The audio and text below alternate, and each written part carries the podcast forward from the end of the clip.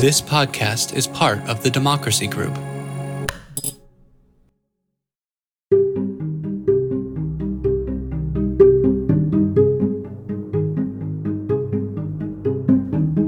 This is Larry Lessig, and this is a special episode of the podcast Another Way.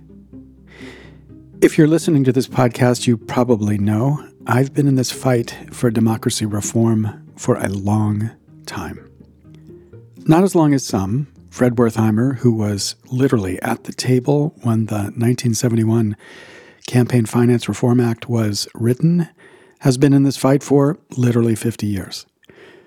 I joined 14 years ago after my friend, who we have lost to suicide, Aaron Swartz, convinced me that there was no reason to be fighting for the issues I was then fighting for, so long as we had a deeply corrupted political system.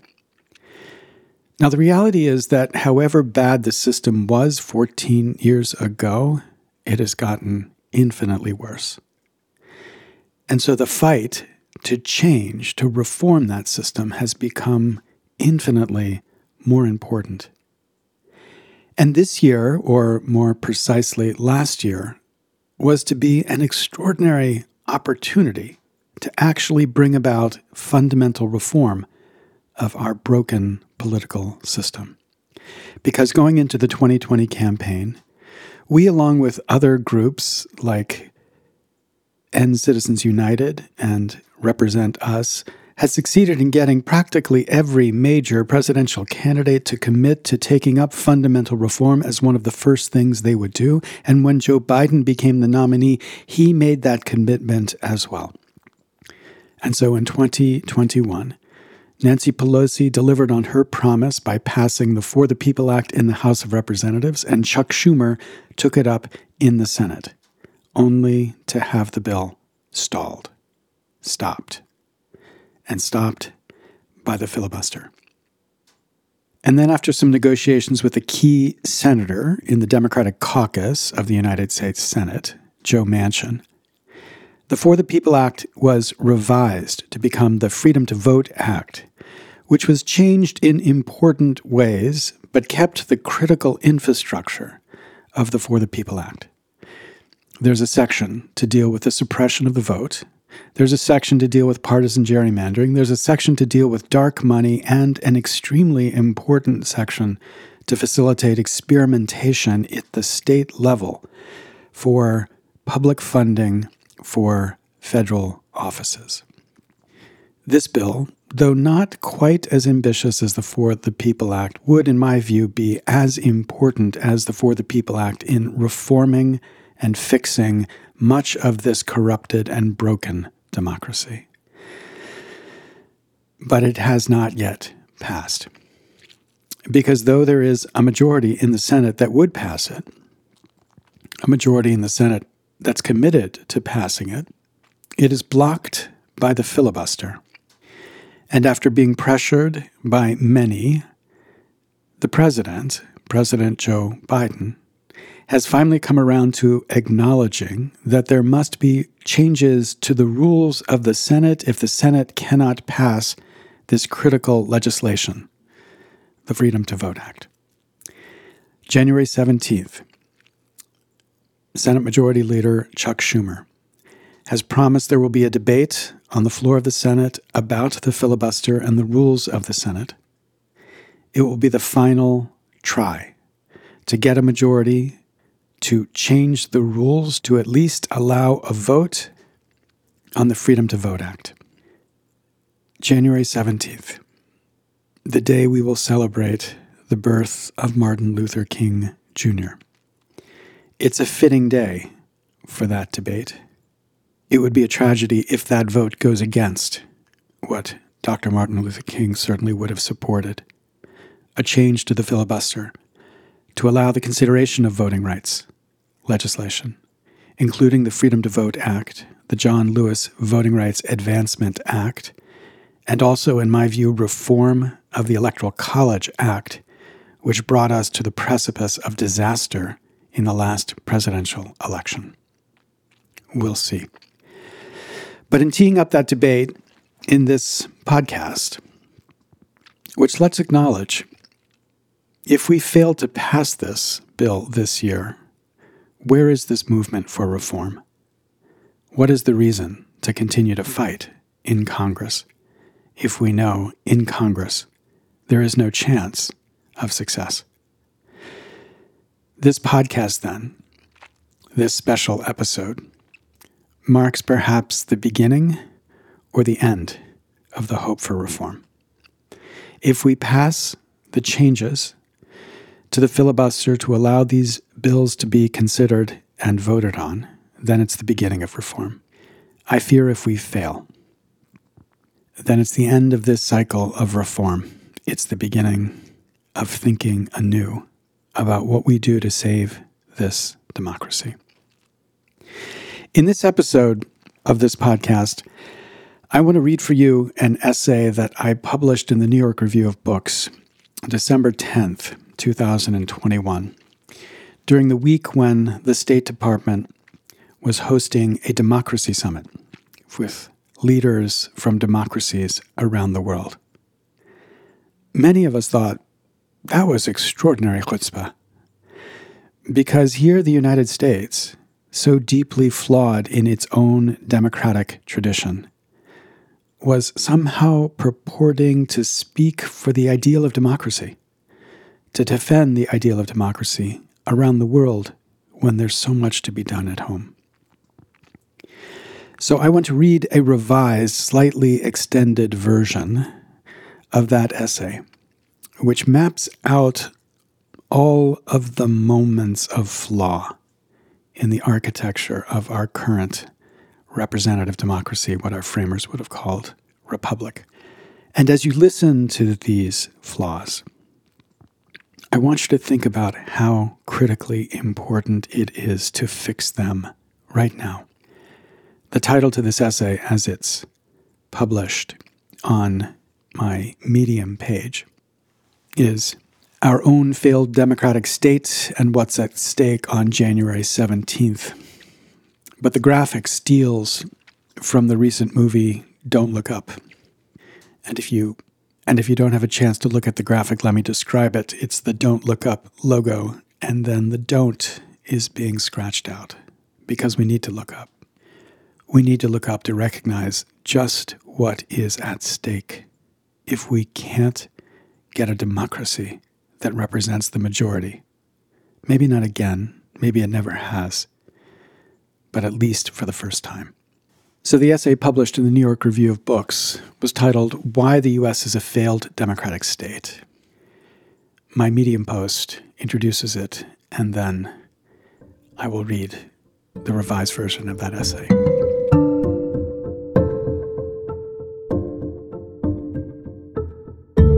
This is a slightly extended version of an essay first published in the New York Review of Books during the State Department's Democracy Summit last month.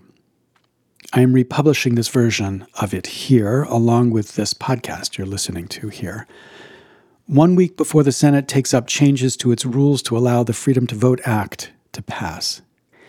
Everything now turns on Senators Manchin and Sinema, which means everything now turns on President Biden's ability to rally them. This is Joe Biden's LBJ moment. Like Johnson, Biden knows the Senate. Like Johnson, Biden has defended what now blocks reform. And so, like Johnson, President Biden needs to use his influence to get these senators to do the right thing. For remember, when Johnson was advised to take up civil rights upon assuming the presidency after the assassination of John F. Kennedy, because he was certain to lose and such a loss, they thought, would guarantee defeat in the 1964 election, Johnson famously replied, What the hell is the presidency for? Exactly. Exactly, President Biden. December 10th, 2021. The State Department is hosting a democracy summit this week. Representatives from around the world will assemble virtually, quote, to set forth an affirmative agenda for democratic renewal, end quote. For the United States, the webpage declares, quote, the summit will offer an opportunity to listen, learn, and engage with a diverse range of democratic actors. America will also, the page continues, in what certainly is the money quote of the whole conference, quote, showcase one of democracy's unique strengths, the ability to acknowledge its imperfections and confront them openly and transparently so that we may, as the United States Constitution puts it, form a more perfect union. End quote. I'm not certain who precisely is going to be showcasing our own imperfections. The agenda online is complete. But it is right that we confront these imperfections openly and transparently. Because what's most striking about America's understanding of our own democracy is our ability to see what's just not there. We are not a model for the world to copy. The United States is instead a failed democratic state.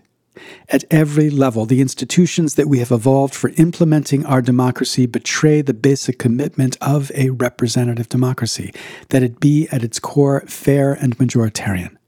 Instead, that commitment is now corrupted in America, and every aspiring democracy around the world should understand the specifics of that corruption, if only to avoid the same in its own land.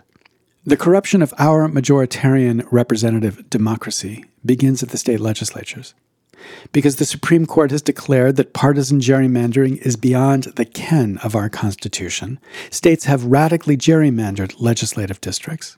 As Miriam Seifter summarized the data in a recent article for the Columbia Law Review, quote, Across the nation, the vast majority of states in recent memory have had legislatures controlled by either a clear or probable minority party.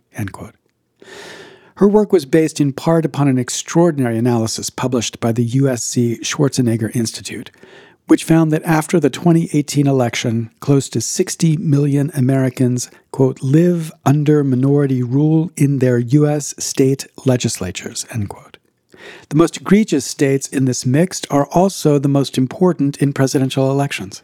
In Wisconsin, for example, the popular vote for Republicans in 2018 was 44.7%, but Republicans controlled 64.6% of the seats in the state House.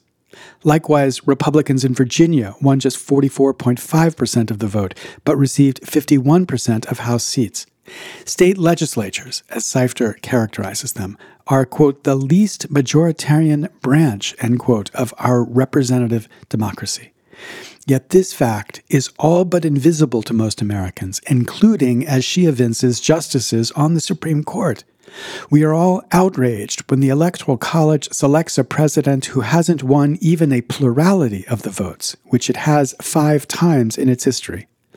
Why are we so sanguine about legislatures that are regularly controlled by the party that won fewer votes across the state? These gerrymandered states then spread their minoritarian poison in two distinctive ways. First, they have taken up the most ambitious program of vote suppression since Jim Crow, through a wide range of techniques, Republican state legislatures are making it selectively more difficult for presumptively Democratic voters to vote by reducing the number of polling places in Democratic districts, by ending early voting or voting outside of ordinary working hours, by deploying biased ID requirements that selectively enable IDs held by Republicans, gun club registration cards, while disabling IDs held by likely Democrats, student IDs, by understaffing polling places so voters must queue for hours to vote, and by many other creative techniques as well. In Georgia, the legislature has even made it a crime to give water to people waiting in line. What possible legitimate state interest could that law serve? Such acts are often framed by their opponents in racial terms. That framing is a strategic mistake. I'm happy to stipulate that many who push these techniques of suppression are motivated by race, but every single person pushing these techniques of suppression is certainly motivated by politics. It is raw partisan power driven to destroy the party not in power that explains what is happening here. And rather than forcing that corruption into the box of racism, we should be asking a more fundamental question. Why is it permitted for the party in power to rig the system against their opponents? No doubt racism is America's original sin, but we should see this as a sin too. And unlike racism, this sin is now openly and self consciously embraced by those who would destroy the ideal of representative democracy. Before the United States Supreme Court, Justice Amy Coney Barrett asked lawyers from the Republican National Committee why they were opposing provisions enabling more to vote. Because it puts us at a competitive disadvantage, the lawyer was untroubled to reply. The second way minoritarian state legislatures spread their poison is by gerrymandering the United States House of Representatives as well first perfected in its modern big data form by Republicans in 2010. See Dave Daley's magnificent book, Rat Fucked. The Democrats then spent the decade trying to get the Supreme Court to stop partisan gerrymandering completely. When the court announced it would not, there was little left for the Democrats except good government initiatives aiming at moving the redistricting process away from the most egregiously partisan influences. That did some good until 2020 signaled to Republicans that their party faces virtual annihilation if the majority gets its say. The efforts to gerrymander in 22 and 24 are therefore more sophisticated than any ever. Barring a legislative miracle, Republicans will have secured through gerrymandering the control of the House of Representatives, whether or not they succeed in winning more votes than Democrats. And if the plans of some extremists come to fruition, then key state legislatures will also have passed laws that give the legislatures the power to overturn the results of a popular presidential election in their state. These two techniques of majoritarian rule, gerrymandering and partisan vote suppression, could have been resisted by the courts.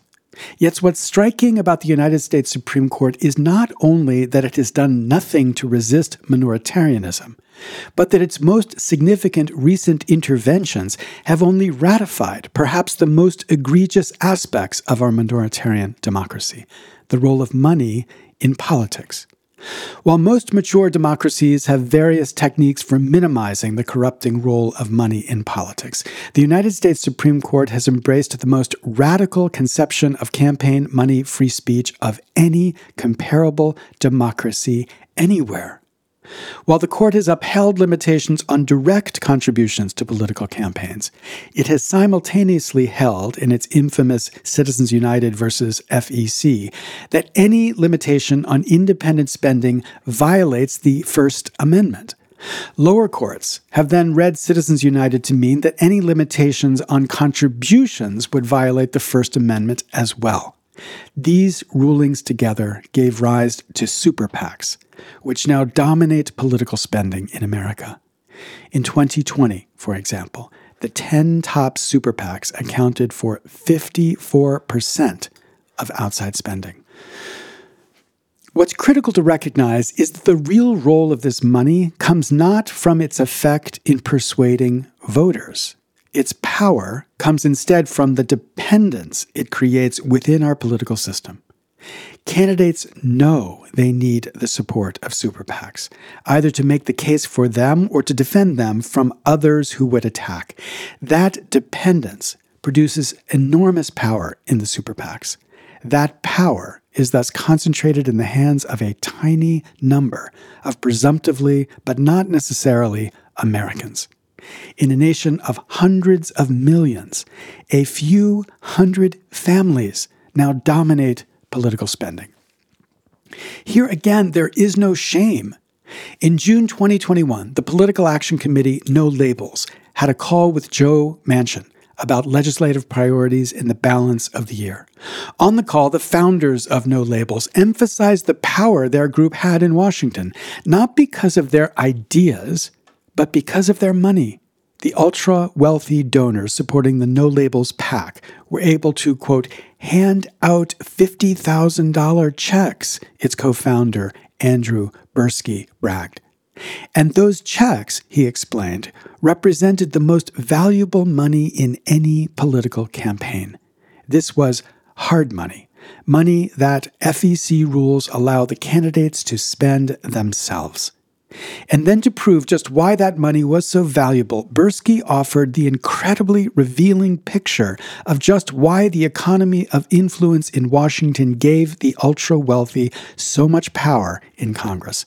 As he explained, most House members, quote, are spending four hours on the telephone dialing for dollars. And so, what the large contributions from donors such as you does, aside from sending the very strong message that there are folks who will have your back if you take tough votes that bipartisan nature that may not be popular within your party. So that was in the original just like that. It also in real life frees them to do more work because it's spending less time raising those funds. Bursky is remarking upon the obvious dependence that exists with our current system for campaign finance, the dependence of representatives on fundraising. Because of that dependence, particular kinds of funders, namely large funders, are especially valuable. Large contributions give members two things at the same time. First, and obviously, money. But second, and even more critically, large funders give members time.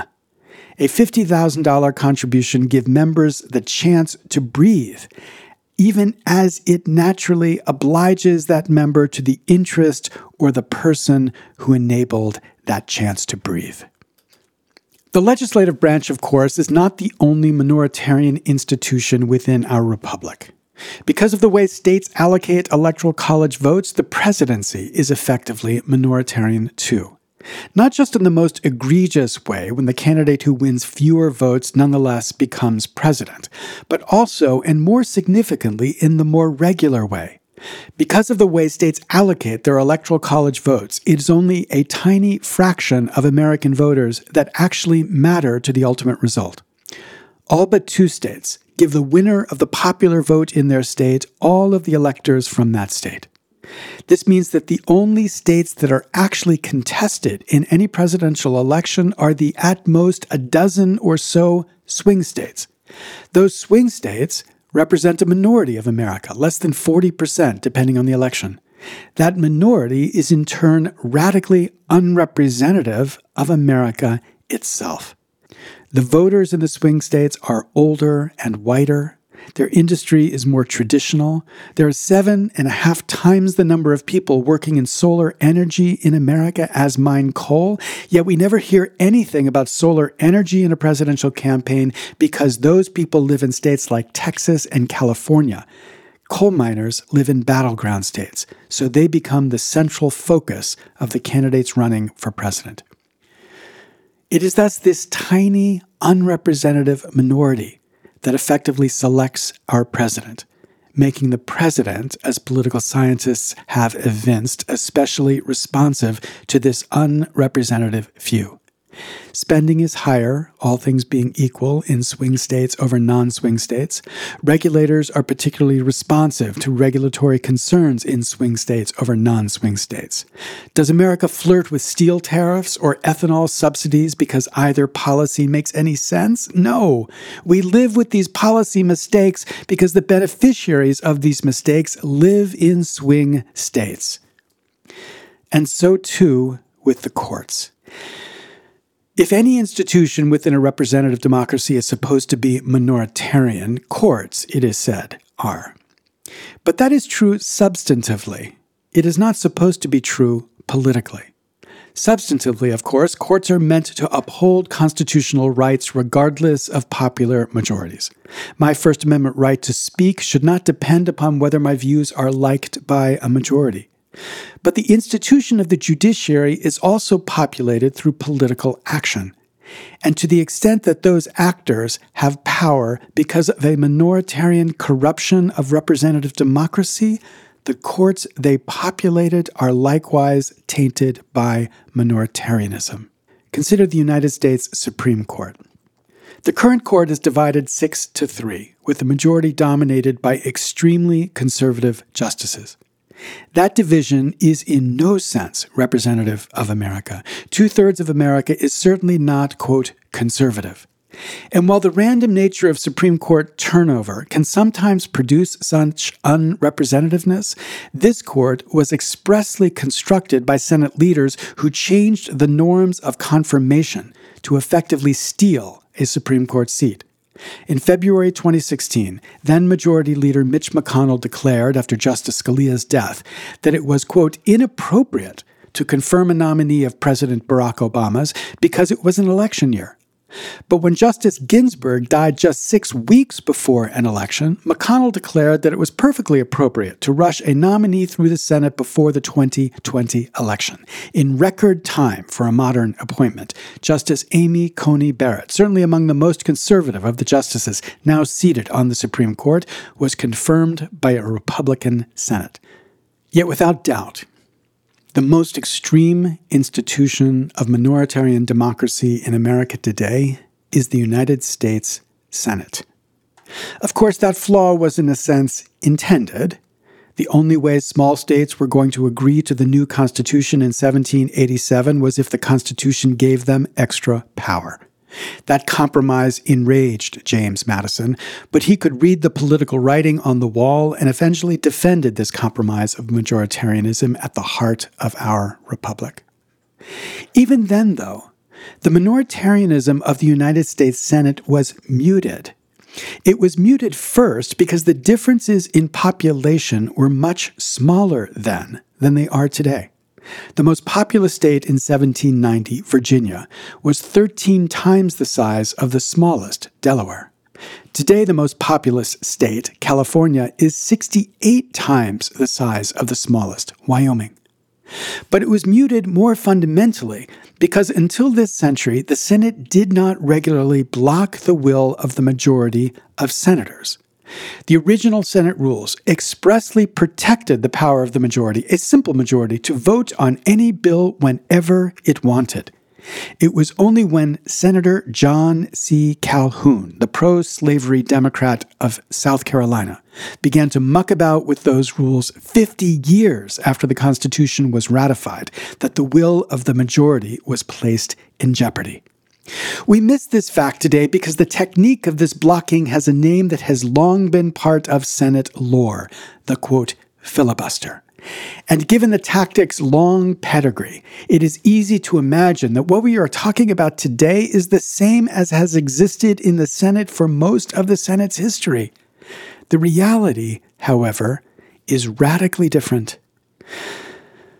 The filibuster that existed for most of the Senate's history was a device that simply slowed the consideration of legislation. It didn't kill it.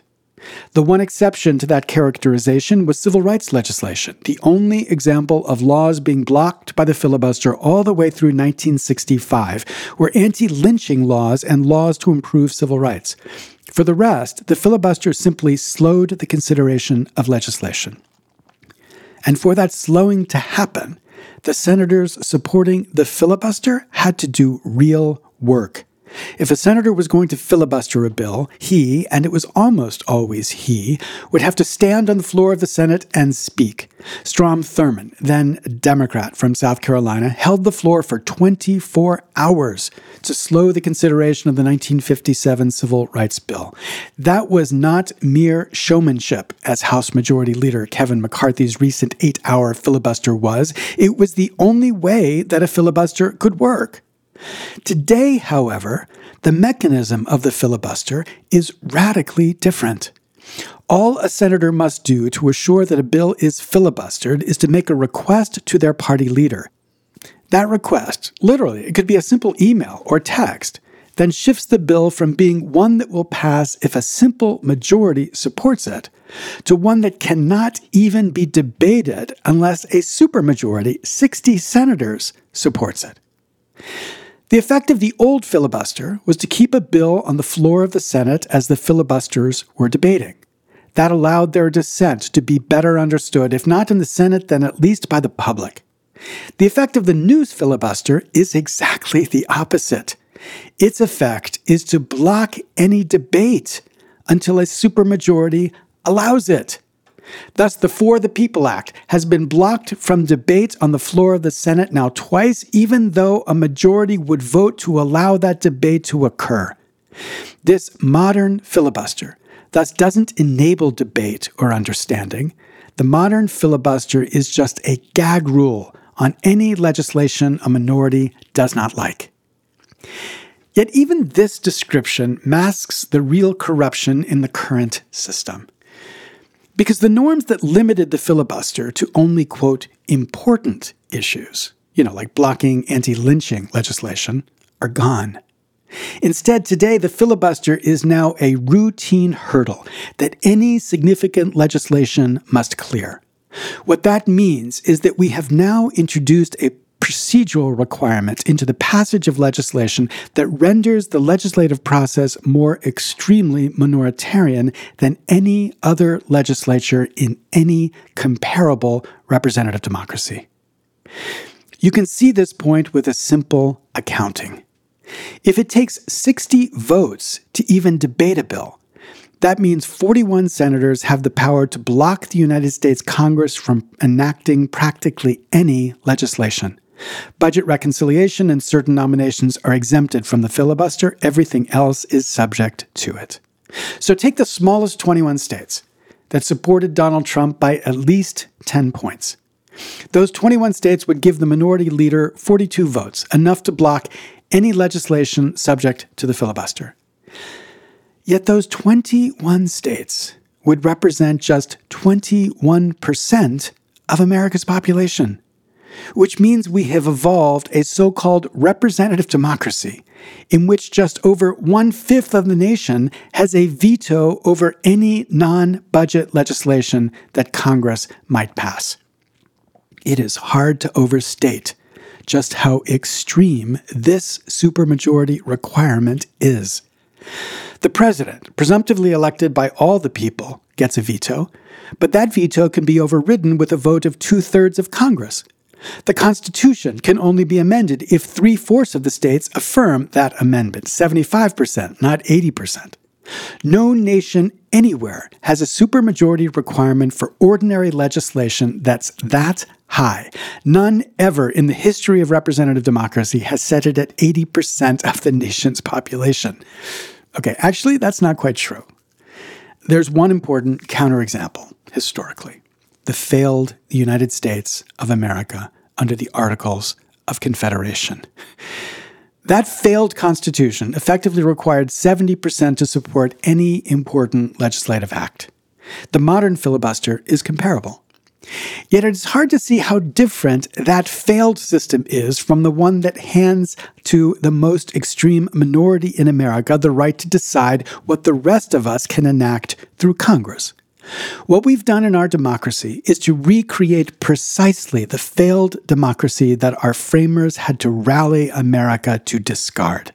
Not through an amendment, not through any law passed by Congress, but simply because of the innovation of America's modern day Calhoun, Mitch McConnell. This filibuster lock alone ignoring gerrymandering in the states, the gerrymandering of Congress, the suppression of the votes in elections, the electoral college, the corrupting dependence of money.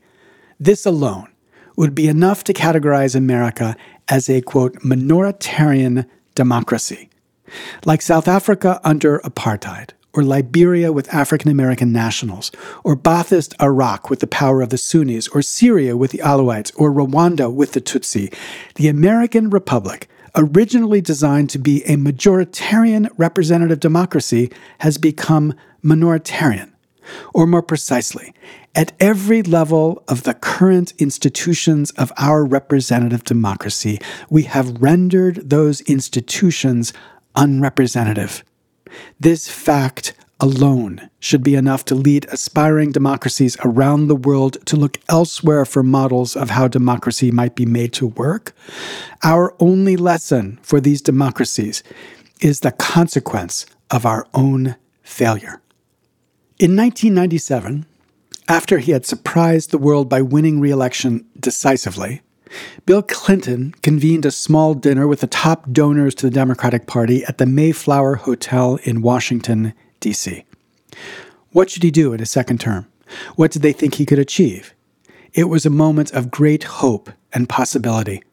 nine months before the revelations of a White House intern would deflect the administration from achieving anything of significance. As the story is told, about 30 of America's super wealthy sat around a table. The president asked each of them in turn to give him their views. One by one, they rose to speak. The last to rise was a businessman, the founder of Stride Rite Shoes, and the second largest contributor to the Democrats in 1996.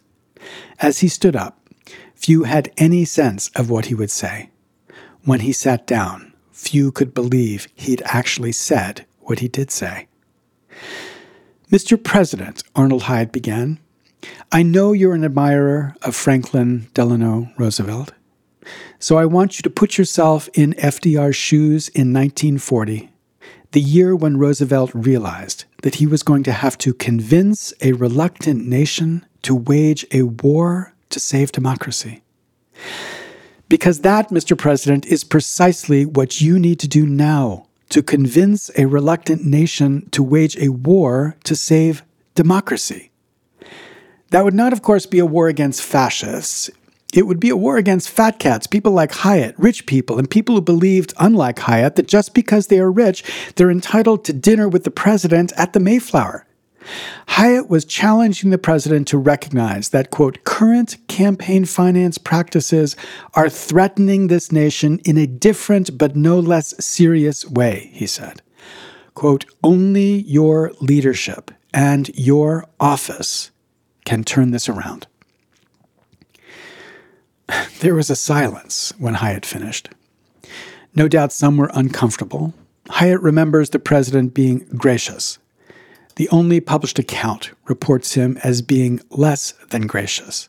Quote, Clinton's response effectively slashed Hiatt to pieces, according to Peter Buttenwieser, humiliating him in front of the group. At the time Hiatt spoke, Citizens United was still more than a dozen years in the future. We had not yet seen the pathological gerrymandering of 2010. Few could have imagined the open efforts by partisans in state legislatures to suppress the votes of their political opponents. Not a single Republican in any state legislature was then considering legislation to allow state legislatures to override the popular vote for president. And though the filibuster had been deployed beyond the domain of civil rights by then, it would be nine years before the architect of the modern filibuster, Mitch McConnell, would be elected elected to lead his party in the United States Senate. And no one, literally no one, could have imagined an event like January 6th taking place in the United States of America. From our perspective today, Hiatt spoke at a time of relative health in the American democracy. And yet, to him and to many others, including an 88 year old woman, Granny D, who nine months later would begin a 3,000 mile walk across the country with the words campaign finance reform emblazoned across her chest. The corruption of money was already reason enough for them to, quote, wage a war to save democracy. Today, we confront a Republican Party that's effectively declared war on majoritarian democracy. At every level, the leadership of that party challenges the fundamental ideal of majority rule. Rather than adjust their policies to appeal to a true majority of Americans, Republicans have embraced the minoritarian strategy of entrenching what has become, in effect, a partisan, quasi ethnic group against any possible Democratic challenge. They rig the system so the majority cannot rule. In the face of this threat, what America needs is what Hiatt said FDR had been a leader who could, quote, convince a reluctant nation to wage a war to save democracy. Or maybe better, what America needs is a Winston Churchill, somebody who could convince a distracted nation that there is a fundamental threat to our democracy that we must now wage war to save. Yet we don't have Churchill leading this fight. We have Chamberlain. Rather than name the threat and rally America against it, President Biden has been keen to negotiate the differences in conciliatory fashion, as if the modern filibuster were not a fundamental threat to democracy, and as if the fight against majoritarianism were not a threat either.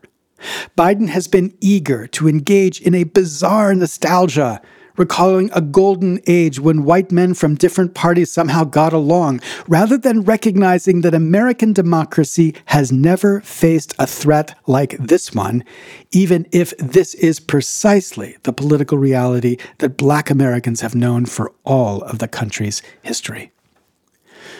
There was real hope this year for effective action to address this corruption of democracy every single major candidate for president in the Democratic primary in 2020, with the exception of Kamala Harris, had committed to making the For the People Act a top priority in the first 100 days. Some had promised even more. Speaker Nancy Pelosi maintained that momentum and passed the act in the House, and after she succeeded in the House, Majority Leader Chuck Schumer committed to getting the Senate to do the same. Standing in the way, however, was the filibuster. For most of this year, that was last year, President Biden defended the filibuster and stood practically silent on this critical reform. He is focused not on the crumbling critical infrastructure of American democracy, but on the benefits of better bridges and faster internet. Democratic progressives in Congress were little better on this question. Although Alexandria Ocasio Cortez, Bernie Sanders, and Elizabeth Warren all supported the For the People Act, in the public's eye, the issues they've championed have overlooked the country's broken democratic machinery. Forgive student debt, raise the minimum wage, give us a Green New Deal, and so on. As a progressive myself, I love all these ideas, but none of them are possible unless we end the corruption that has destroyed this democracy. None of them will happen until we fix democracy first. It may well be that nothing could have been done. It may well be true that nothing Biden could say or do would move the senators who are blocking reform just now. Yet that fact is not an excuse for this appeasement. Even if we can't win on this round, we have to frame the stakes accurately and clearly. In the words of the State Department, we have to, quote, confront these imperfections in our democracy openly and transparently, recognizing that they are not mere imperfections, but instead go to the very core of the ideal of representative democracy and reveal our representative democracy as failed. Someone should at least acknowledge this at the Summit for Democracy this week. I'm not holding my breath.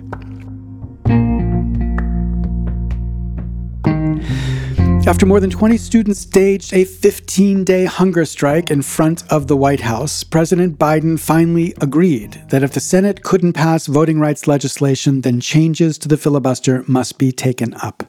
Majority Leader Schumer has obliged. On January 17th, the Senate will take up debate on changing the Senate rules. We'll see how far they get. In the meantime, please look up. This is Larry Lessig. These podcasts are produced by Equal Citizens. You can find us on the web at equalcitizens.us and find these podcasts at equalcitizens.us slash another way. I'm grateful for the comments and feedback that you send me in response to these podcasts. You can find a way to do that on the website, or you can find me on the web, as millions apparently have, as my inbox is embarrassingly overflowing. But here's the lesson. Here's the TLDR. We've got to win this fight on the 17th. And you've got to do everything you can to rally us, all of us, to make sure we win it's hard to overstate just how critical this decision is.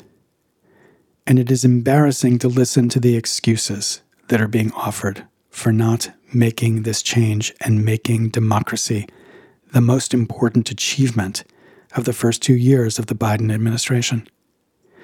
We have to win on Martin Luther King's birthday.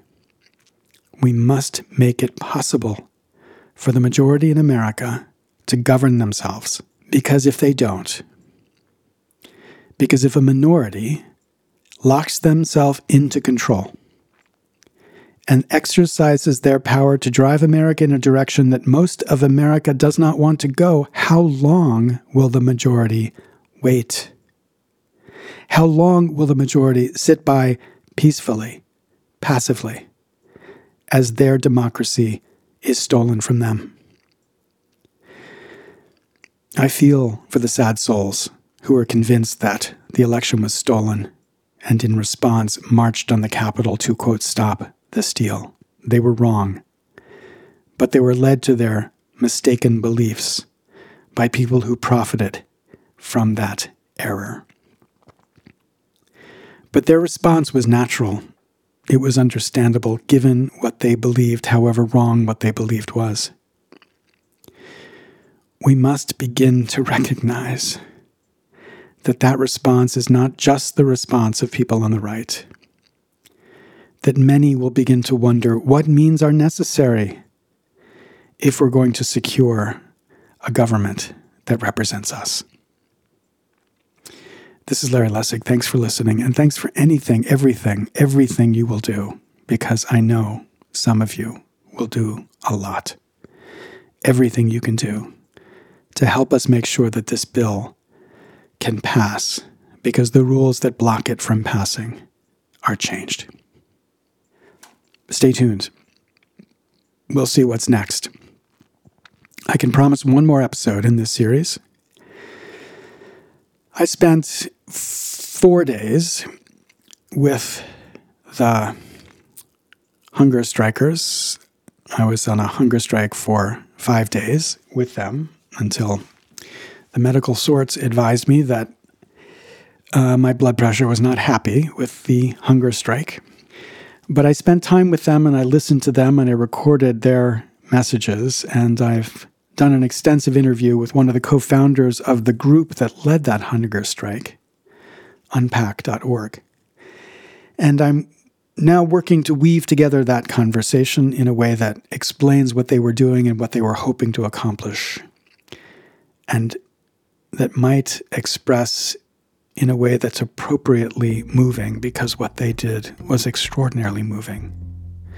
The importance of the fight that they too have taken up. Stay tuned for that. Thanks for all you do. This is Larry Lessig. Bye.